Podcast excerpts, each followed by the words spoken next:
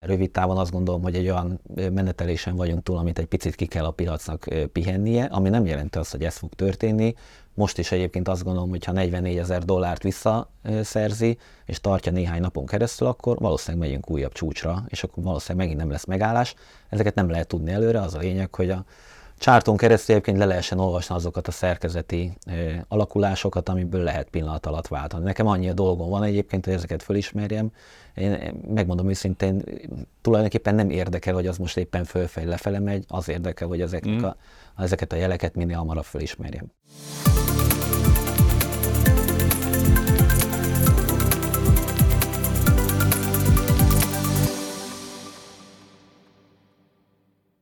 Sziasztok, sok szeretettel köszöntök mindenkit. Céges podcastunk legújabb adásában én Oszkó Péter vagyok, és ez itt az Oxo Coffee Break. Ígéretünkhöz híven kriptós témával folytatjuk. A legutóbbi beszélgetést is ott zártuk le, hogy visszahívjuk Krajcsák Márkot, aki 8 hónappal ezelőtt járt itt. Köszönöm, hogy elfogadtad újra a meghívásunkat. Köszönöm a meghívást.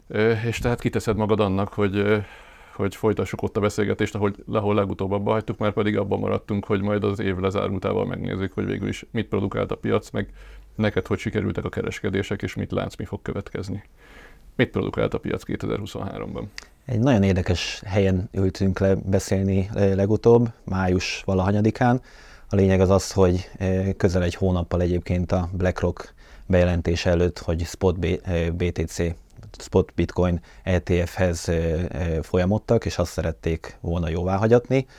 A, a, a SEC-vel ez időközben egyébként nekik sikerült, de a fordulópont az azért volt érdekes, mert azt gondolom egyébként, hogyha ez a kérvényezés akkor nem születik meg, akkor mindenképp egy oldalazós vagy, vagy stagnáló lefele tartó piacot éltünk volna meg az év második felében.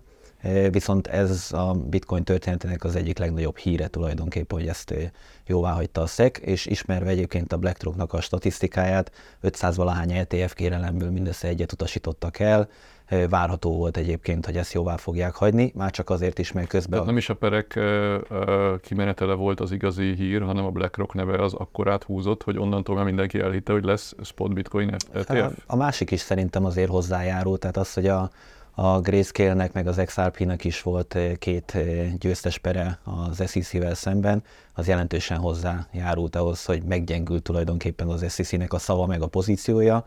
Arról nem is beszélve, hogy futures ETF-ek már voltak jóváhagyva uh-huh. korábban, és hát ez egy nagy támadási felületet adott így a bíróság előtt ezeknek a, a cégeknek, de az is persze hozzátartozik, hogy a BlackRocknak nagyon jó politikai gazdasági minden kapcsolata van egyébként. Várható Azt volt, hogyha ő önmagában egyébként ehhez folyamodik, már akkor valószínűleg sikerre járt volna szerintem. Tehát amikor én téged így a falhoz szorítottalak, hogy akkor viszontlátásra körülbelül egy év múlva is majd beszámolhatsz a hozamokról, akkor végül is a BlackRock jót tett veled, mert hogy igazából elhozott egy bika piacot a 2023-ra?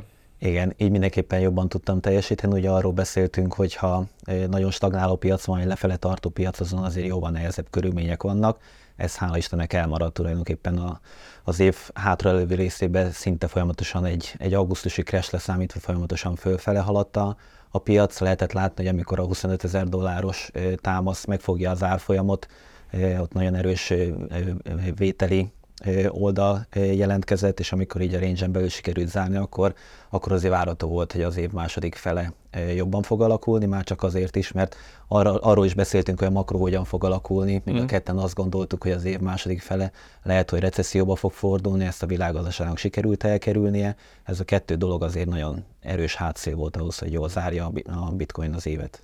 Hajlandó vagy konkrét hozamokról beszélni? Hát 250% ot tudtam elérni. Uh-huh. Nyáron volt egyébként egy nagyobb... Nem, csak kriptosok néznek minket, úgyhogy mondjuk el azért, a, hogy a bitcoin egyébként önmagában mennyit teljesített. Az olyan 150-160 százalék uh-huh. között, úgyhogy arra nagyon-nagyon büszke vagyok, meg nagyon örülök, hogy ezt egyébként sikerült felülmúljam, de az is hozzá tartozik, hogy hogy nyáron az augusztusi keresnél kiderült, hogy a, a védelmi hálom egyébként, amit akkor azt gondoltam, hogy jól ki van építve, ott egy, egy komolyabb veszteségbe jutottam bele, viszont... Ennek hajlandó vagy megosztani a részleteit? Hogy mi volt hát a logikád, az, és hol bukott el? Aha, hát az, az a, mondjuk a szokásos ilyen 2-3 százalékos portfólió veszteséghez képest az ilyen 15-20 százalék között volt. Uh-huh. Sokkal tovább tartottam a pozíciót egyébként, mint kellett volna, nem bitcoinban, hanem egy olyan altcoinban, aminél egyáltalán nem számítottam arra, hogy az uh-huh. több mint 50 százalékát fogja veszteni egyébként a, a, az árának és pont likvidálva lett egyébként a pozícióm néhány centet leszámítva, tehát uh-huh. természetesen pont a, addig a fájdalom pontig jött le. Az pedig utána amire nagyon büszke vagyok egyébként egy hónap után egyébként az sikerült visszakeresni azt a pénzt, de ehhez azért kellett egyébként az is, hogy, hogy a, a, a komplet kriptópiac fölfele haladjon. Van valamilyen általános összefoglalót, hogy hogy vered meg az alaphozamokat? Tehát tőkeáltétellel kereskedsz, sokféle coinnal kereskedsz, tehát altcoinokkal is foglalkozol, vagy mi más, ami... Igen, sőt, főként egyébként azokkal, ott azért sokkal nagyobb mozgások vannak, amiket egyébként meg lehet játszani, nem mint hogyha egyébként a bitcoinnak a volatilitása ne lenne egyébként erre elegendő. Igen, aki azért a hagyományos tőkepiacokon kereskedik, azoknak bőven elég vad a bitcoin is egyébként, de ezek szerint aki a bitcoinon szocializálódott, az még belekóstol az altcoinokba is. Igen. Amint egyértelműen változtatnom kellett egyébként az az, hogy hogy ahogy ellenem fordul az árfolyam, sokkal szigorúbb legyek azzal, hogy, hogy mikor vágom el. Tehát mm. előtte egy úgynevezett ilyen skálázó stratégiát használtam, hogy ahogy ment lefelé az árfolyam, úgy hizlattam egyébként is fentebb a pozíciómat, és próbáltam az átlagomat egyébként lentebb hozni, de e, képes azért a kriptó hónapokon keresztül alacsonyan maradni ahhoz, hogy egyrészt rohadtul drága legyen a fék miatt tartani ezeket a pozíciókat, másrészt meg egyre nyomást tudjon e, pszichológiai helyezni rám, úgyhogy ez, ezt a részét elengedtem, ezt a részét kellett átdolgozzam, ami azóta egyébként kifejezetten jól működik, és ennek meg nagyon örülök. Uh-huh. Mit vársz az idei évre? És akkor majd belemegyünk a részletesebb eseményekbe is az év elejétől, de úgy általában mit vársz az idei évre? Engem meglepett egyébként, én azt gondoltam volna, hogy mindenképpen 32 ezer dollár, tehát a bikás tartományba fogunk menni az ETF döntés előttig, tehát hogy azt elkezdi beárazni a piac, de azt nem gondoltam volna, hogy 48 ezer lesz még a döntés előtti nap. Hát az a gyakorlatilag a lendületét ki is használta a bitcoin, Igen. tehát utána már nem is volt hol. Utána nem. De hogyha mondjuk mentünk volna, amit egyébként akkoriban terveztem, hogy olyan 40 ezer dollár környékéig, akkor szerintem lett, lett volna a döntésnek is még egy nagyobb tartalék, hogy tovább tudjon menni. Jó, abban majd tényleg bele akarok menni, hogy itt mi történik, de hogy az egész évre egyébként mire számít az? Az, az egész évre most azt szállom, hogy szerintem két negyed évig kicsit vissza fog hűlni a piac, és inkább az év második fele lesz az, amikor, amikor valósan megindulunk. Szerintem idő kell elteljen ahhoz, hogy egészen 25 ezer dollártól 48 ezer dollárig ezt a fajta elképesztő parabolikus szériát, ezt egy kicsit kipihenje a piac. Én hát a makróhoz nem mondanám most már feltétlenül azt, hogy mindenképpen nagyon, nagyon átlátom, vagy nagyon értem, de amíg a korábbi all-time high fölött, tehát a korábbi csúcs fölött tud maradni az S&P meg a Nasdaq, addig azért szabad az út, tehát addig nyitva hagynám ezt a kérdést, hogy a BTC-nek is adhat egy újabb hátszelet, mint ahogy tavaly végén. Tehát vissza lehet keresni a legnagyobb vagyonkezelők tavaly évelei nyilatkozatát, senki nem tett fogadást arra, hogy hogy ilyen realizás lesz a, részvénypiacokon is. Igen, én így utólag is azt mondom, hogy irreális. Igen, miközben a kötvényhozamokban is, is verjük a korábbi bármilyen potenciálisan vonzó fixhozamokat. Úgyhogy szerintem neved magadra, hogy te Nem, nem, nem, de inkább azt mondom, hogy azt lehet látni kb. így egy negyed évre előre. Tehát amíg nem lehet azt látni, hogy az amerikai munkanélküliség elkezdene nőni, vagy a GDP elkezdene visszaszorulni, addig azért azt lehet látni, hogy szabad a terep, addig, addig mhm. nincsen recesszió közeli probléma, és az meg természetesen a, a kriptóknak is egyébként jót tesz. Uh-huh. Erre a két negyed évre, ahol nem számítasz nagy realizásra, az mi a befektetési stratégiád? Hát az úgynevezett ranging, tehát én szerintem be fog állni a bitcoin valahol mondjuk 35 ezer és 45 ezer dollár közé. Eddig nem alakított ki range mert folyamatosan fölfelé, fölfelé ment, és most szerintem ebbe a következő néhány hónapban ezt a range fogja úgy kilakítani, és aki ezen belül jól tud kereskedni, ami egy egészen másféle stratégiát igényel, az azért tud szépen skalpolgatni. Mm és nem akarok minden altcoinba külön belemenni, hanem maradjunk a, a főbb szereplőknél, de azért az Ethereumra rákérdeznék, hogy ott, ott vársz valami érdekességet 2024-ben? Az Ethereumnak jön most a következő narratívája, hogy ők is spot ETF-ért jelentkeztek be, aminek a döntése, ha jól emlékszem, május 23-án lesz, az a végleges döntés, bár most pont a napokban is volt hát ilyen a végleges megelőző döntés, ami egyébként vicces, de van vagy ilyen négy-öt állomás, amíg a SZEK ezeket az, a döntéseket egyébként halasztgathatja, de a végső döntés az május. Azt gondolom, hogy Ha a BTC egyébként most sikerül itt ezt a 40 ezer dollár környékét egyébként megtartania, és az emberekbe az lesz benne, hogy azért mégsem volt annyira durván ez az úgynevezett sell the news narratíva, akkor, akkor tud menni egy nagyobbat az Ethereum is. Én erre most egy picivel kisebb esélyt látok. Ugye az, abból fognak az emberek nagy része kiindulni, hogy a bitcoin hogyan reagált rá, és hogyha mm. azt látják, hogy az egész rally addig megtörtént már, amíg, amíg, amíg a, a, a döntés kijött, akkor a következő néhány hónap lehet jó. Csak most pont az a probléma ezzel, hogyha én azt gondolom, hogy a piac inkább visszahűl és oldalazik, akkor nehezebben látom azt, hogy az Ethereum mennyire tud majd ettől elszakadni. A BTC párral szemben egyébként most az elmúlt néhány hétben elkezdett erősödni, most, hogy a BTC elkezdett újra lefelé menni, most ez az Ethereumot is ugyanúgy visszahúzta, tehát még most is az látszódik, hogy azért nem tud jelentős mértékben elszakadni, mm. és a, a bitcoin árnyékából kikerülni nehéz megmondani. Amíg a BTC páron egyébként, ha most egy nagyon szakmai akarunk belemenni, ezt a 0,057-et tudja tartani, és a fölött zár így hetes nézeten, addig minden lehetősége megvan arra, hogy, hogy a következő hónapokat erősödéssel töltse. Uh-huh. Uh, ugye ezt most már többször mondtuk, hogy mire jóvá hagyták a, a spot ETF-eket, addigra lényegében kiraliszta magát az árfolyam.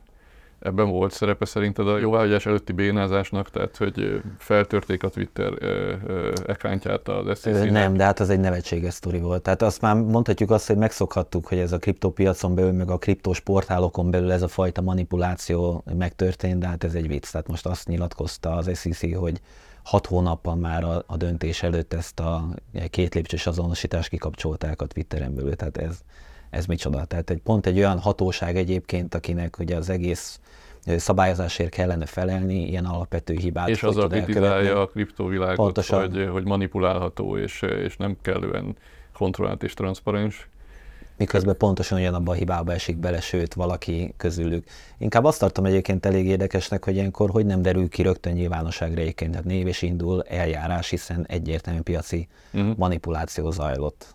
Mm, igen. Hát nem tudom, hogy ezt valaha meg tudjuk-e egyébként. De akkor azt mondod, hogy ettől függetlenül igazából, hogyha ez, a, ez az utolsó napi x nem történt volna, bár ott azért ilyen több millió dolláros pozíciók likvidálódtak, tehát ott azért szerintem sokan szívták a fogukat, de mégis azt mondod, hogy az árfolyamban ehhez képest sem volt tartalék. Tehát igazából a, a, az ETF-ek jóváhagyását követően olyan folyamatok indultak el, amik így is úgy is nyomás alatt találták, Ö, tartották volna az Én egyébként azt gondoltam, hogy, hogy ott már egyébként át fogunk menni 50 ezer dollár fölé, és valahol 52-54 között lesz a csúcsa. Hát, de a probléma... közelébe egy nagyon rövid időre felment egy 49 de hát azt mondom, hogy onnan még mondjuk egy 10%-ot tudott volna egyébként fölfelé menni. Ez egyébként azért nem történt meg, mert már a, a, az ETF kereskedés megindulás előtt a pre-marketben már lehetett látni egyébként, hogy a Grayscale azonnal elkezdi a, a pozíciót likvidálni. Neki egyébként több milliárd dolláros tartozása van egyéb szereplők felé, tehát neki kényszerből kell egyébként ezeket a pozícióit likvidálnia, amit egyébként azóta folyamatosan minden nap megtesz átlagosan mm. ilyen fél milliárd dollár környékén. Mm. Ez egy olyan fajta kiáramlási nyomás, meg egy eladói nyomás, amit persze próbál a többi ETF-es fölvásárolni, de hát egyértelműen azért megyünk lefele, mert nem tud mindent fölvásárolni.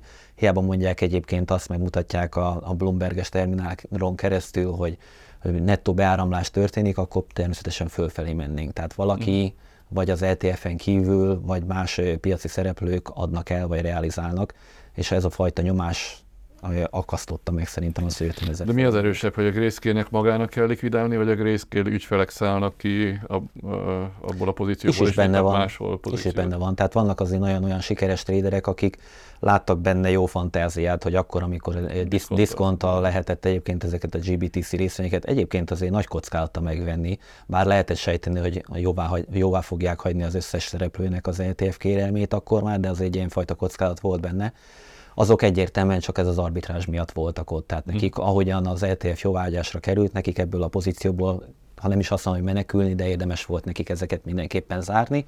Ez a része is benne van, valamint szerintem egy ilyen posztraumás stressz is benne van, hiszen azok, akik eddig kedvezménnyel vásárolhattak még a, a korábbi felfutás előtt, még 21 előtt éveken keresztül sokkal alacsonyabb bitcoin árfolyamon, de átélték mindazt, amit az FTX botránytól, meg a csődeljárástól kezdve átéltek, azok azért szerintem így fölélegeztek, hogy végre legalább, nem is azt mondom, hogy nullában, mert az az árfolyamhoz képest jelentős árfolyam nyereséggel, de mondjuk a tavalyi több mint 50%-os diszkontárhoz képest azért örültek annak, hogy végre kiszállhatnak ezekből a pozíciókból. Meddig meg fog hát, a kiáramlást tartani szerinted? Tehát, ha ez az, ami most érdemben meghatározza, hogy miért van nyomás az árfolyam, akkor nyilván fontos kérdés, hogy ez meddig tart. Én, én azt gondolom, hogy a grayscale annyi. Tehát olyan versenytársak jöttek be, hogy időkérdése az, hogy, hogy a teljes bitcoin a meg... díjazásokat. De szerintem pont ezt látják ők is, hogy inkább azért tartják még most a következő egy-két évben magasan, hogy amit lehet, az kifacsarjanak belőle, de tudják ők is jól, de hogy egy csődeljárás szélén szereplő céggel, ilyen botrányokkal a hátuk mögött nem fogják tudni megtartani a, a, a az ügyfélállományukat, hanem inkább el fognak menni olyan biztos az eszközkezelők felé, mint a BlackRock. Mm. Jó, tehát akkor azt, egy, azt látod, hogy ez egy ilyen csillogó történet volt, ami végül is átütötte a falat, de igazából nagyjából néhány év van benne.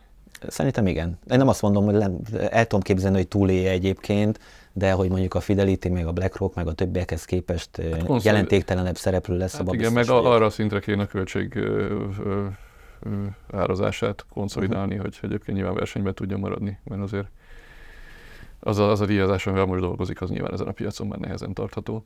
Mi más tarthatja még esetleg nyomás alatt az árfolyamot a grayscale kívül?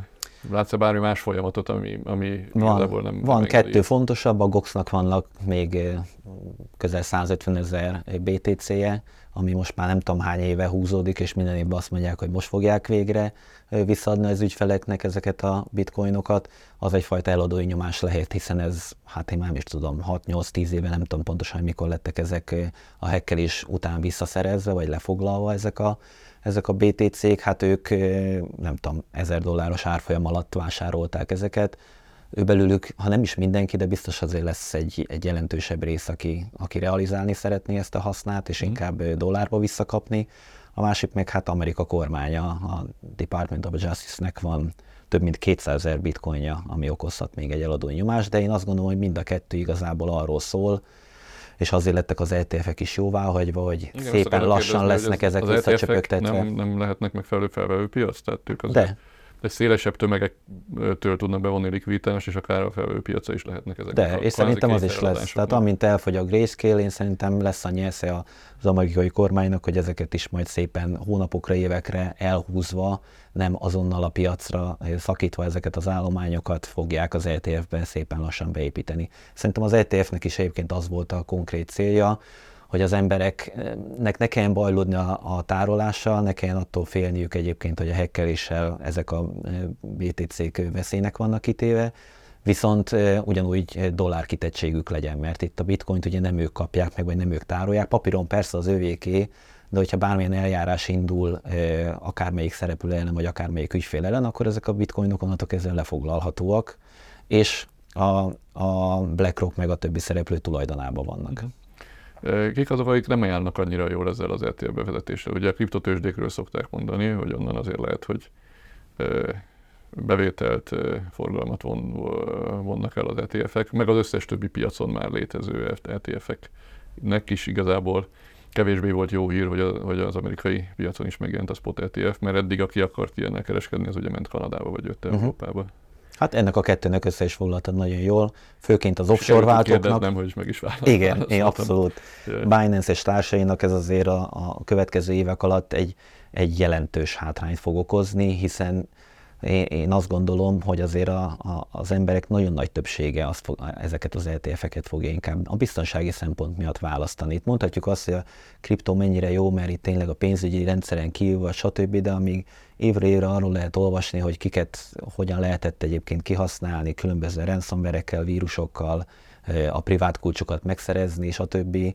Egyszerűen Mondjuk ez bankszámlára, nagy... bankszámlákra is igaz, tehát ott is vannak. De ott legalább van biztosításod, érted? Tehát mm-hmm. valamilyen szinten van biztosításod egy bizonyos összegig, kriptónál semmilyen biztosításod nincs. Aki bejutott a tárcádba, megszerezte a BTC-et, annak... Bottal ütheted a nyomát. Pontosan. Ja, eddig most ilyen lefelé mutató kockázatokról beszéltünk, de az van azért felfelé mutató is, például a felezés.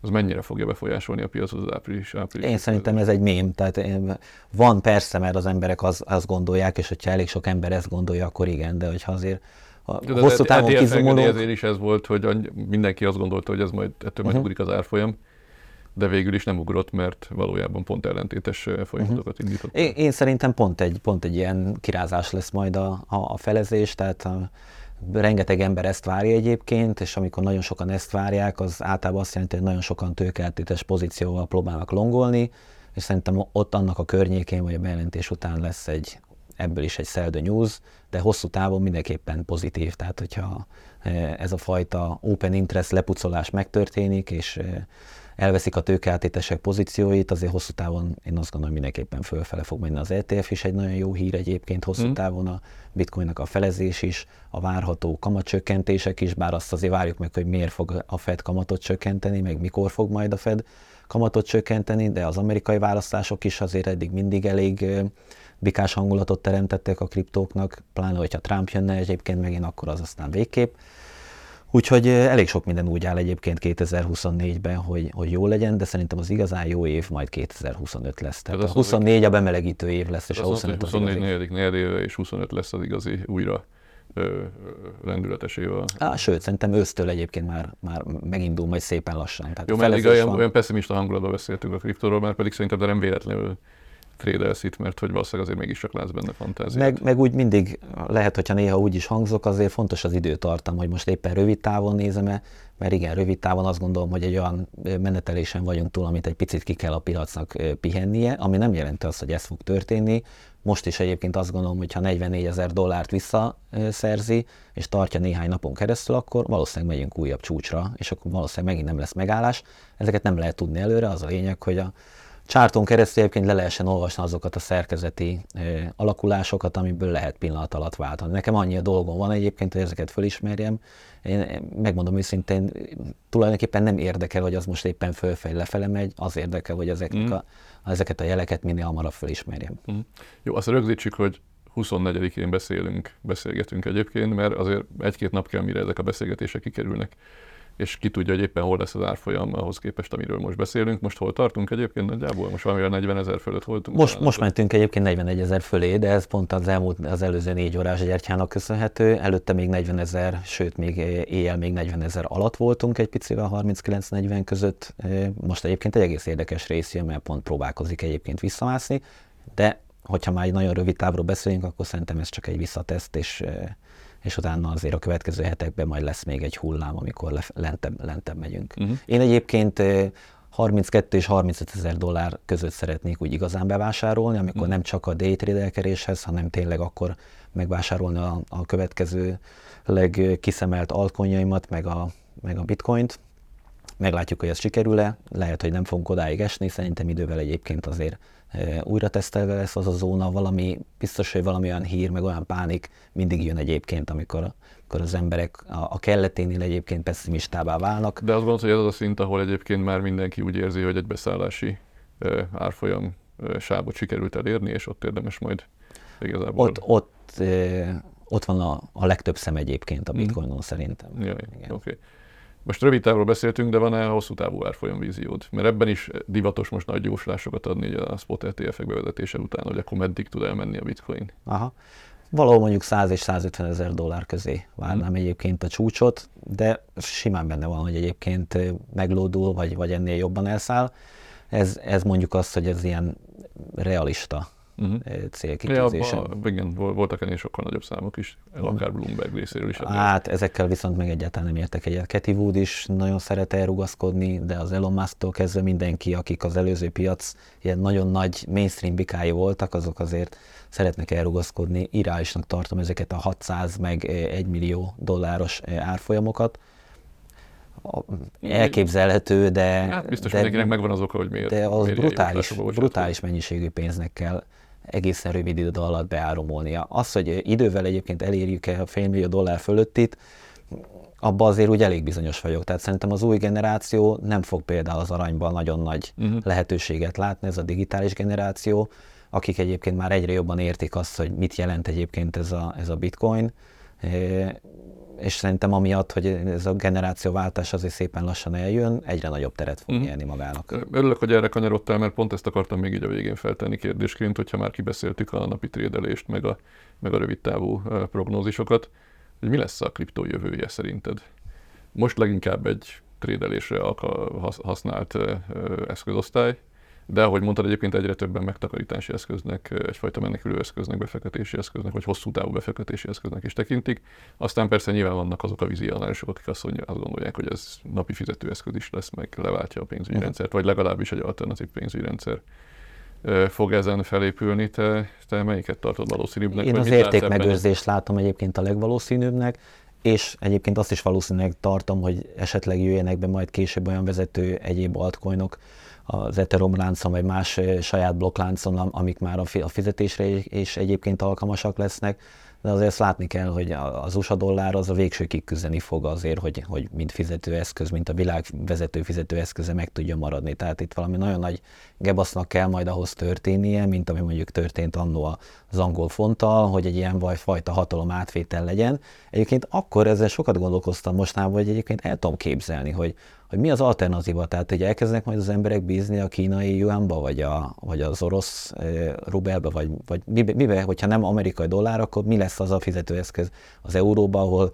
teljesen eltérő fiskális politika van, nem tudom, nehéz elképzeljem, és egyébként el tudom képzelni azt, hogy az emberek teljes bizalomvesztés miatt egy teljesen digitális jövőbe azt mondják, hogy basszus, inkább a bitcoinnak hiszek, mm. meg inkább annak az értékmegőrző képességének hiszek, de ehhez előtte azért el kell tennie annyi időnek, hogy minimum a 10 billió dollár a piaci kapitalizáció átüsse, mert egyébként az előző beszélgetésben pont erről volt szó, szerintem nem érte ezt a kritikus nagyságot, ami, még, ami már a stabilitás jelenteni. Most ezekkel az ETF-ekkel szerintem a következő néhány évben el fogja tudni én ezt a fajta stabilitást, és persze lesz valamilyen szinten kilengése, de közel sem ezek a 70%-os kilengései lesznek szerintem, hanem nagyjából, mint az S&P. Most is határozott választottál a kérdéseimre, amit nagyon köszönök. Vállalod, hogy jövőre ugyanilyen időpontban megint leülünk, és akkor majd végignézzük. Vagy csináljunk egyet akkor már össze, mert annyira gyorsan történnek a dolgok ezen a kriptopiacon, hogy fél év alatt komolyan úgy érzem, mint hogy a több év telne el, néha, hogy visszanézegetem a, a saját gondolatmeneteimet néhány hónappal korábbról, és egyszerűen annyi víz lefolyik a Dunán addig, hogy, hogy tényleg szerintem ötször olyan gyorsan Jó. telik ott az idő, úgyhogy legyen szabadon inkább össze, foglak. hogy megindult a Bika piac, vagy sem. Rendben, szabadon foglak, beírjuk a naptárba, és akkor várunk vissza össze, és köszönöm, hogy elfogadtad a meghívást, és köszönöm, köszönöm a beszélgetést. Nektek köszönjük, hogy követtetek minket, hallgatatok vagy néztetek. Ha továbbra is kíváncsiak vagytok hasonló beszélgetésekre, akkor iratkozzatok fel a YouTube csatornánkra, vagy kövessetek minket a Spotify-on. Sziasztok!